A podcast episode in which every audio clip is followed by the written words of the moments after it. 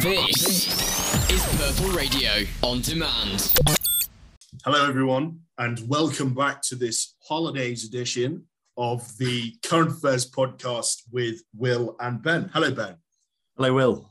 Once again, we are continuing with our interview series, but this time we are not interviewing a member of parliament. No, What? no, no. What? No. I'll tell you who we're interviewing. It's not a member of parliament.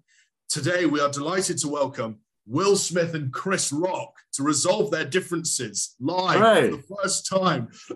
no, I'm joking. They're, they're not here. But who we do have I the hope this gets uploaded in a timely fashion. Otherwise, that joke will be so dead. Yeah, I know. I'll get, I'll get this out quickly. But anyway, no, no. Who we do have, though, is even better than that because we are delighted to welcome the Whitehall editor for the Financial Times, uh, Mr. Sebastian Payne. Sebastian, like our previous guest, is, is an alumnus of Durham University. He is the Whitehall editor of the Financial Times at the age of 33. Ben, what do you make of that? Well, um, there's a lot, a lot there to unpack. Um, as always, brilliant to have a Durham alumnus on, on the show. But most importantly, and he's not just a financial financial not Times editor of um, Whitehall editor. Whitehall, Whitehall editor, but he is, but he is the ex station manager of Purple Radio. Ah, I know. For the for the for, for, he said he graduated in 2010.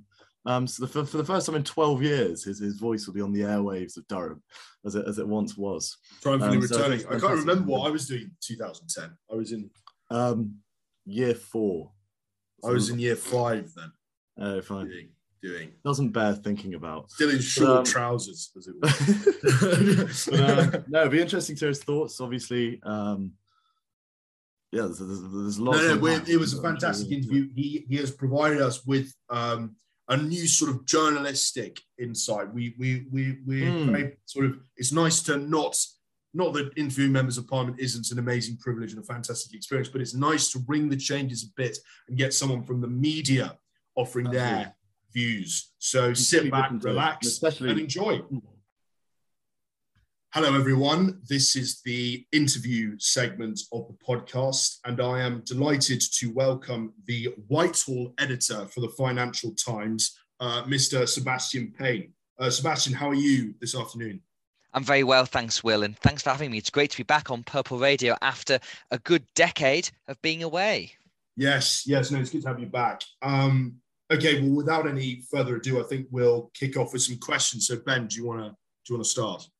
Yes, um, Sebastian, it's fantastic to have um, someone who used to go to Durham onto the podcast. Um, we've been having a lot of them recently, and what we've asked all of them is sort of tell us about your time at Durham. Was there anything you particularly enjoyed? You mentioned that you were a station manager at Purple Radio and talking to us. Perhaps you'd like to sort of tell some of our listeners about how how that was. Well, I was one of those rare things at Durham as someone who was a local that I grew up in Gateshead and went to um, school in Newcastle, just 40 minutes down the road. But unlike many local people who go to Durham, um, I actually lived in college. I was at Van Mildert for three very happy years. And in pretty much my first year, I got involved with Purple Radio, that I'd always been very interested in music and radio. And so at the Freshers Fair, I signed up for it and I did a variety of radio programs, including one called An Hour of Pain. Uh, there was Stop Making Sense with Pain as well, just various um, plays on the name.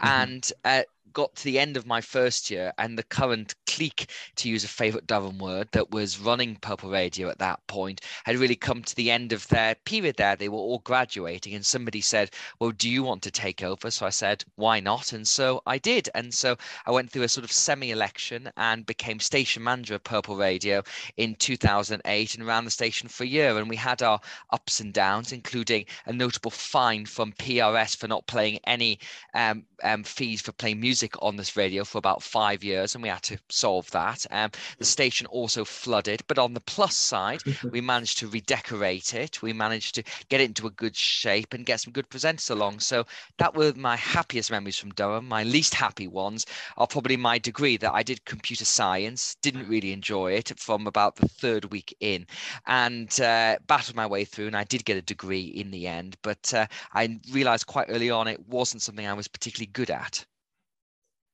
Yeah, that's that's interesting. I mean, obviously, your career is vastly different from mo- what most people who studied um, computer science have gone on to do. So could you perhaps tell us about sort of following on from Durham, how you've ended up where you are today? So yes, yeah, so from about the uh, so from about the end of my first year onwards, I realized that I was not that good at computer science. There were much better people than me. So I focused very much on the extracurricular activities at Durham, including Purple Radio and Palatinate. And I got involved in my JCRE in, in the Union Society as well. And when I graduated from Durham in 2010, I did work experience at The Guardian in London. And it was uh, a very interesting time. The Guardian was a very exciting place to be at their offices in King's Cross, and I seemed to show some modicum of ability to do it. And they all suggested you should go off to City University to do a postgrad degree, which many people do. Um, so I ploughed a lot of savings into that and did that for uh, the year after I graduated. And I was fortunate enough to get a job at the Daily Telegraph at that point. I'd done a lot of investigations. We'd worked with Julian Assange and WikiLeaks on the Guantanamo Bay project, which was all about the inmates of Guantanamo Bay, who they were, what they were there for, and published a big expose in terms of what was going on there. And I was at the Telegraph for a year and a half, and I joined the Spectator magazine in 2012 and uh, worked there in various roles, including online editor, worked on the Coffee House blog. I was a managing editor for a while. And in between that, I did a fellowship at the Washington Post where I spent a good nine months uh, on the national desk there. In 2016, I joined the Financial Times and I was on the comment desk, a leader writer, and where I'm speaking to you now from the House of Parliament on the paper's fantastic political team as Whitehall editor. So there's a brief run through of the past decade. well, thank you for that. Um, I mean, sort of moving on to the next section, we've we've adopted this new thing on our show where we like to ask our guests sort of quite general, but I mean, hopefully pertinent questions about uh, political and international political issues. So to start, I'd, I'd like you to get your thoughts on: Do you think the current crop of politicians in Britain are less competent than um, every single generation that has preceded them? This is obviously in the context of you know the prime minister's behaviour around the Partygate scandal, the lack of ability of the Labour Party seemingly to win uh, elections. Do you think that the current generation is worse than um, say during the Thatcher years or any other time before now? Well, I think everyone has a tendency to look backwards and put extra um, prominence on historical figures, uh, which is a natural thing in politics. So if you're even now in Westminster, if you look back on the Cameron years, people look at the the cabinet um, ministers then and say that was a really good era. There were some big, serious people. And if you think of the names like William Hague, George Osborne, Theresa May, of course, they were substantial figures. And I think we have to be careful that we don't just look backwards and say that people were substantial because they're in the past. But I think politics certainly got a different sort of people who are in parliament at the moment. There's obviously a lot more people come here as professional politicians who've either been special advisors or worked in think tanks and come straight in to Westminster, which means they've got less, less quote unquote real world experience in sort of business or uh, the public sector than in the past. But I think there are some good people in government at the moment. For example, Rishi Sunak, the Chancellor, I think is widely seen in Westminster uh, as a very competent Chancellor of the Exchequer, even if his political judgment is not always absolutely on, on the on the mark. Michael Gove, the Levelling Up Secretary, again a very competent cabinet minister. So you do get people there, and I can imagine in five, ten years' time, people will be looking back and saying, "Ah, remember the glory days of Rishi Sunak, Liz Truss, and Michael Gove," because it's that weird thing about your brain when you look backwards at things, they always appear better than they sort of do. But I think when you look at the parliamentary parties of Labour and the Conservatives, there is a wide widespread view that they could be stronger, and due to whether it's social media abuse, due to the money involved in going to politics, or just the level of scrutiny, you're maybe not getting the same level and um, competition of people going to politics than you would have done 20 or 30 years ago. I mean that, that's that's that's interesting take. I mean, with the Partygate scandal, when we've spoken to Conservative members of Parliament quite ex- extensively about this, and a sort of common theme they came up with is that the, the machine of Downing Street itself is um, inherently flawed and has sort of systemic issues that have been uh, present for quite a few years now. Do you think that that's part of the problem that British institutions like Downing Street and the civil service, which have had their flaws exposed by recent events, do you think they are inherently flawed, and is that um, is that hindering the process of government in this country? So I think there's no doubt that the structure of 10 Downing Street is not ideal. That if you go back to the middle of the 20th century, it was essentially the prime minister and tens of officials who supported his day to day work through secretaries, private secretaries, um, senior civil servants. But it's now grown to a department of hundreds of people who uh, are trying to support all the different things the prime minister has to deal with. And the job of prime minister has changed hugely in the past 50 or 60 years. And it's clear the structures haven't kept up with that. Now, it's obviously come to the fore because of Boris Johnson himself, that he is someone who's a much more chairman like prime minister who's good at campaigning, at messaging, but maybe less focused on the red boxes, the policy details, and making decisions that you have to do as Prime Minister, hundreds of decisions every single day. So, following the departure of a whole bunch of number 10 aides earlier this year, they're trying to create this new office for the Prime Minister, which is meant to be a formal government department, which reflects many other Commonwealth countries who have a political structure similar to the UK, but they also have a formal office for the Prime Minister. And I think Boris Johnson or not, that is a good thing to do to make sure the prime minister is actually able to do things because very famously when gordon brown moved over from the treasury to 10 downing street he suddenly found this power vacuum. He'd been chancellor for 10 years had direct access to data to the levels of power to officials. Then it went into number 10 and there was nothing there that he'd tell people to do things and he'd ask for information and it just wouldn't appear. So on balance, I think it is a generally a good thing for the country to do. And you essentially going to hive off half of the cabinet office with all the economic and domestic secretariat responsibilities going into 10 Downing Street. But of course, you've got to be very careful to separate the personality from the structure. So even if you bring in this new office for the prime minister, there are still questions about this particular prime minister, how he operates, and whether it's him or whether it's the structures around him. Yeah, I mean, do you do you think this particular prime minister is going to uh, survive much longer? I mean, obviously, people are now being fined, or police are recommending that people be fined inside Downing Street. Do you think his days are numbered, or do you think he'll ride the storm of this? So Boris Johnson has personally likened himself to the song by Chumbawamba, Tub Thumping, which is he gets knocked down, he gets up again, you're never going to keep him down. And I think throughout Boris Johnson's career, he's always been underestimated. He's been written off about four or five times. When he was mayor of London, people said he was done. After the EU referendum, they said he was done. When he resigned from Theresa May's government, they said he was done. And he keeps on coming back. So you shouldn't underestimate that simple fact that he has an amazing power to recover and get back into frontline politics. On the other hand, you know, he's been prime minister for over two years now, and we've seen the flaws in how he operates. He is not a good manager of people, uh, according to the civil servants I speak to. He's not good at chairing a meeting and doing many of the basic things prime ministers do.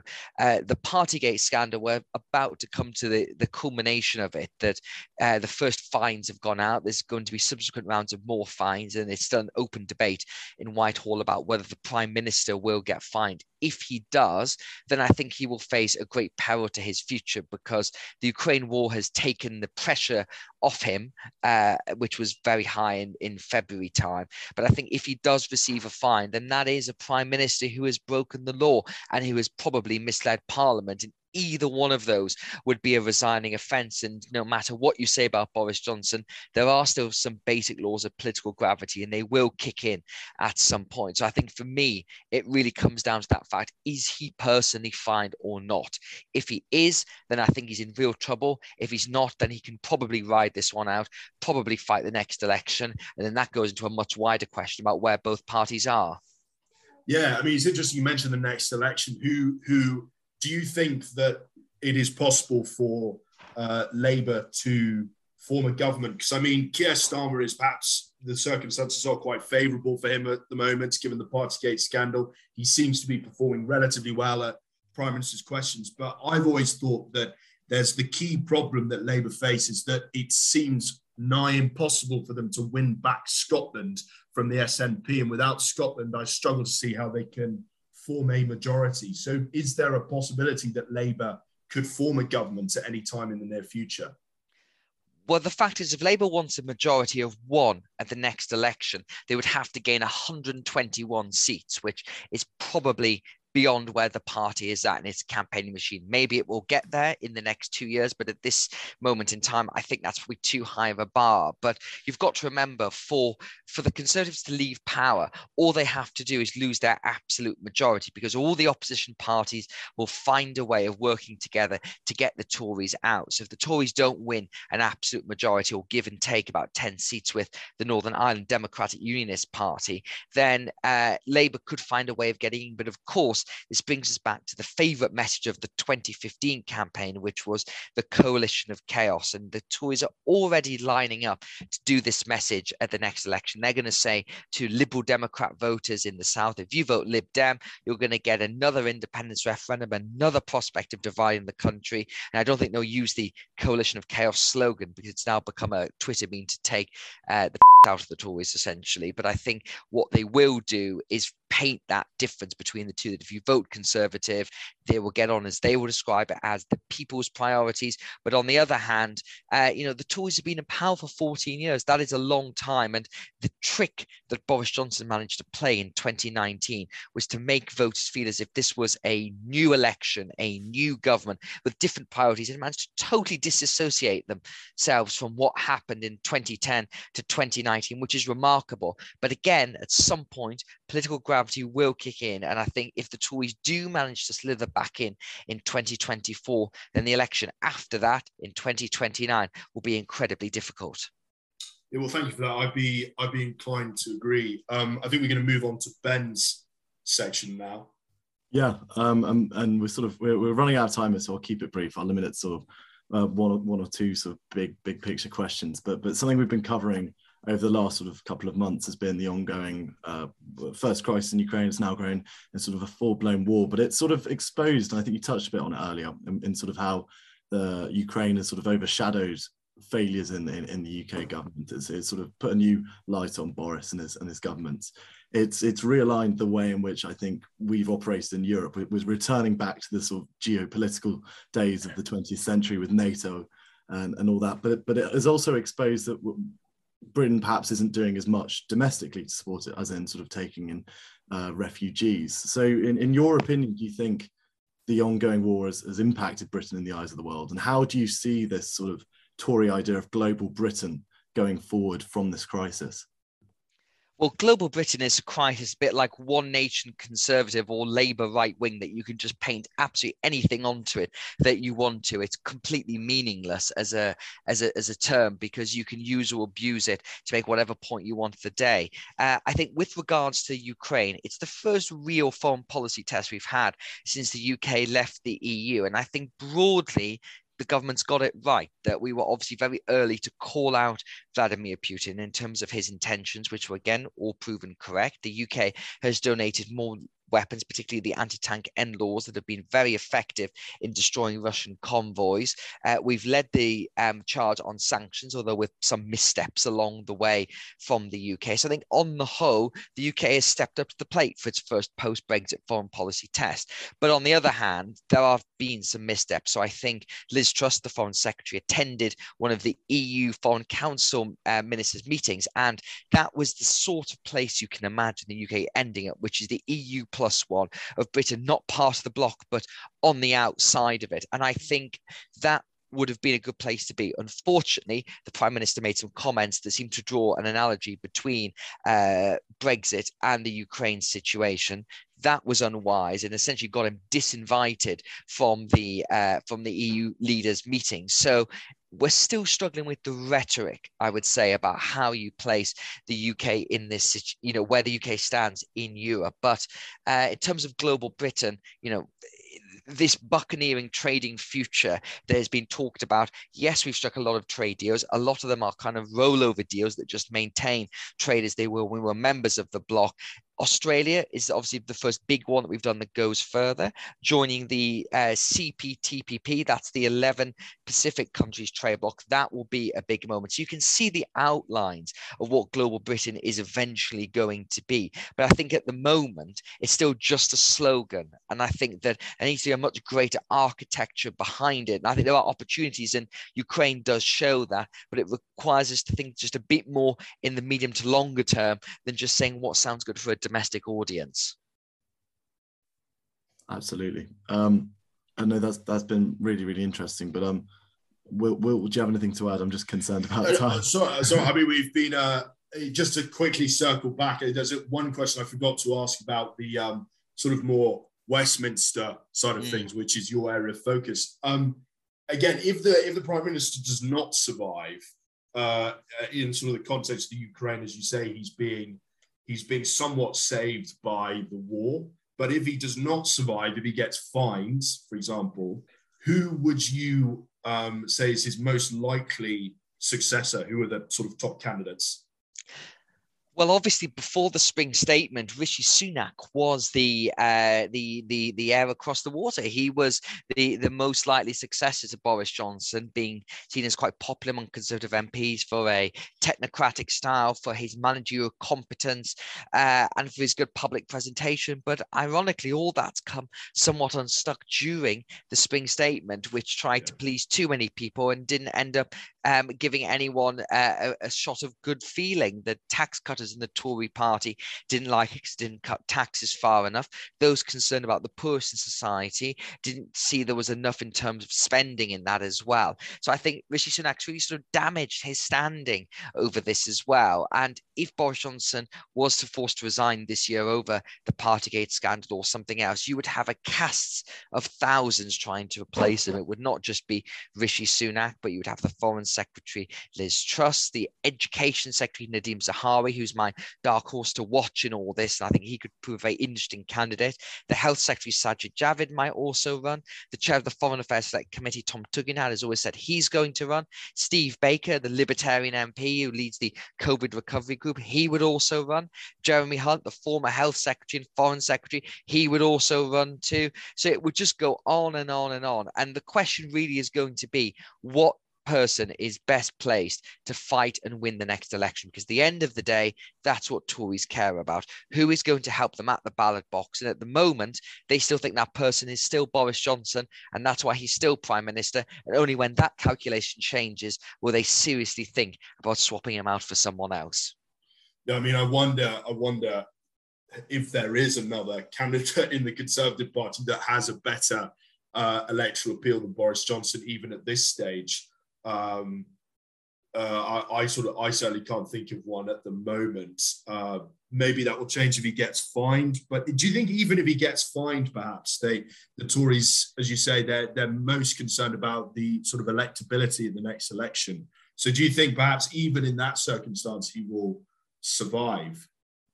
I think Ukraine has certainly changed the calculation among many Conservative MPs. Before the war began, it was our understanding at the FT that about 45 people had put letters of no confidence into the Prime Minister, and you need 54 to trigger a ballot in his position. And when you have that vote, you've then got to get another 180 MPs to vote against him. And I don't think the numbers were anywhere near that, even at the worst, the Partygate scandal, although the general view in the Parliamentary Press Gallery was once you reach a leadership vote, then that's it, because lots of people will come out the woodwork. And as we saw with Theresa May in 2019 and 2018, even if you win a confidence vote, it starts the clock on counting down the end of your leadership. I think at this juncture, the numbers of no confidence letters have reduced, that it's probably in the 30s now. More would go in if he is fine, but would it be enough to trigger a vote? I, I just don't know at this stage. So I think a lot of it will come down to May's local elections because that is